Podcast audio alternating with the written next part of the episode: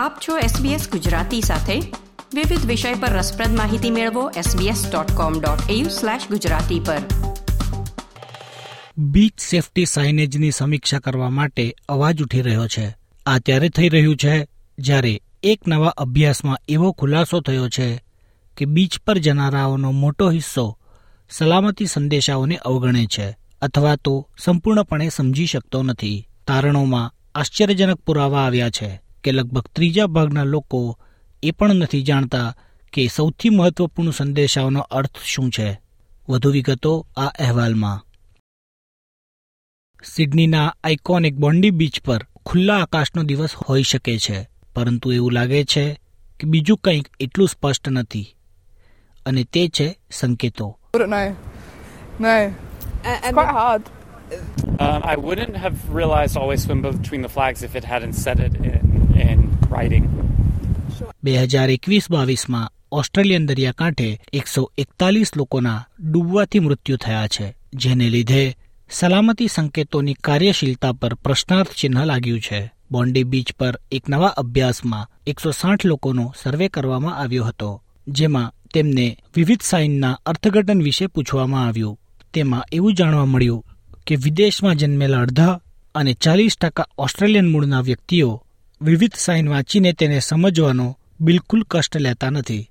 તેનાથી એ પણ જાણવા આવ્યું કે લગભગ ત્રીસ ટકા ઓસ્ટ્રેલિયન અને વિદેશમાં જન્મેલા બીચ પર જનારાઓએ વિચાર્યું કે સ્વિમ બિટવીન ધ ફ્લેગનો અર્થ એવો થાય છે કે તેઓ યોગ્ય રીતે સ્વિમિંગ કરે. જ્યારે બીચ પર જનારાઓમાંથી અડધા લોકોને નો ફ્લેગ, નો સ્વિમનો અર્થ એવો કર્યો કે તમે અંદર જઈ શકો છો, પણ તરવા માટે નહીં, પરંતુ પાણીમાં રમવું યોગ્ય છે. એડિલેડ યુનિવર્સિટીના ડોક્ટર માસાકી શિબાતા દ્વારા સંશોધન હાથ ધરવામાં આવ્યું હતું The tourists saw that swim between flags means you literally have to swim. And if you can't swim, you have to be outside. That's a horrible interpretation, isn't it? Doctor શિબાતાના શોધ મુજબ એક વાત એ છે કે સત્તાવાળાઓએ લાલ અને પીળા ધ્વજ સહિત કલર કોડિંગ પર પુનર્વિચાર કરવો જોઈએ કેટલાક દેશમાં લાલ રંગ ભય સૂચક છે જેની પ્રવાસીઓને ચોક્કસપણે ખાતરી થતી નથી I would kind of look for flags as in if it's dangerous. I take it, I don't know the colours here, but red would be don't go in the water, it's too dangerous. Uh, do you have that?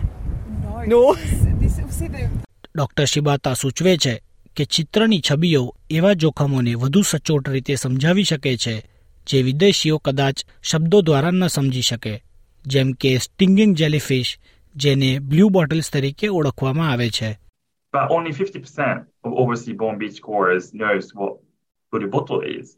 But in fact, if you think really deeply, if someone tells you, you know, be careful with the blue bottle, you might think that, oh, is that the piece of glass or something? Right? It can be a blue colored bottle. So uh, this is another things that, you know, that what we were using in a Bondi Beach, in fact, actually, even if um, overseas born beach goers read the signage, they still may not understand what it means. Doctor Shibata કહે છે કે આ પરિણામોની ટોચ પર beach સાઇનેજમાં સામાન્ય રીતે ઉપયોગમાં લેવાતા અન્ય શબ્દો જેમ કે શોર અને હાઈ સર્ફ વિદેશમાં જન્મેલા બીચ પર જનારાઓમાંથી ત્રીસ ટકાથી ઓછા લોકો સમજી શકે તેમ છે સર્ફ લાઈફ સેવિંગ ઓસ્ટ્રેલિયાના શેન્ડો કહે છે કે એક મુદ્દો એ પણ છે કે લોકો ચેતવણીઓને અવગણે છે I think we need to be a little bit careful about which way we go with this. Um, I think there needs to be um, better introduction and awareness that when people are coming into Australia, what they may be exposed to. Shri ડો મુજબ એક આશ્ચર્યજનક આંકડો એવો પણ છે કે જે લોકો ડૂબ્યા તેમાં ફક્ત બાર ટકા પ્રવાસીઓ આંતરરાષ્ટ્રીય વિદ્યાર્થીઓ અથવા તો બેકપેકર્સ હતા તેનો અર્થ એવો છે કે વિદેશમાં જન્મેલા ઓસ્ટ્રેલિયન રહેવાસીઓ માટે દરિયાકાંઠે ડૂબવાનું જોખમ સૌથી વધુ છે.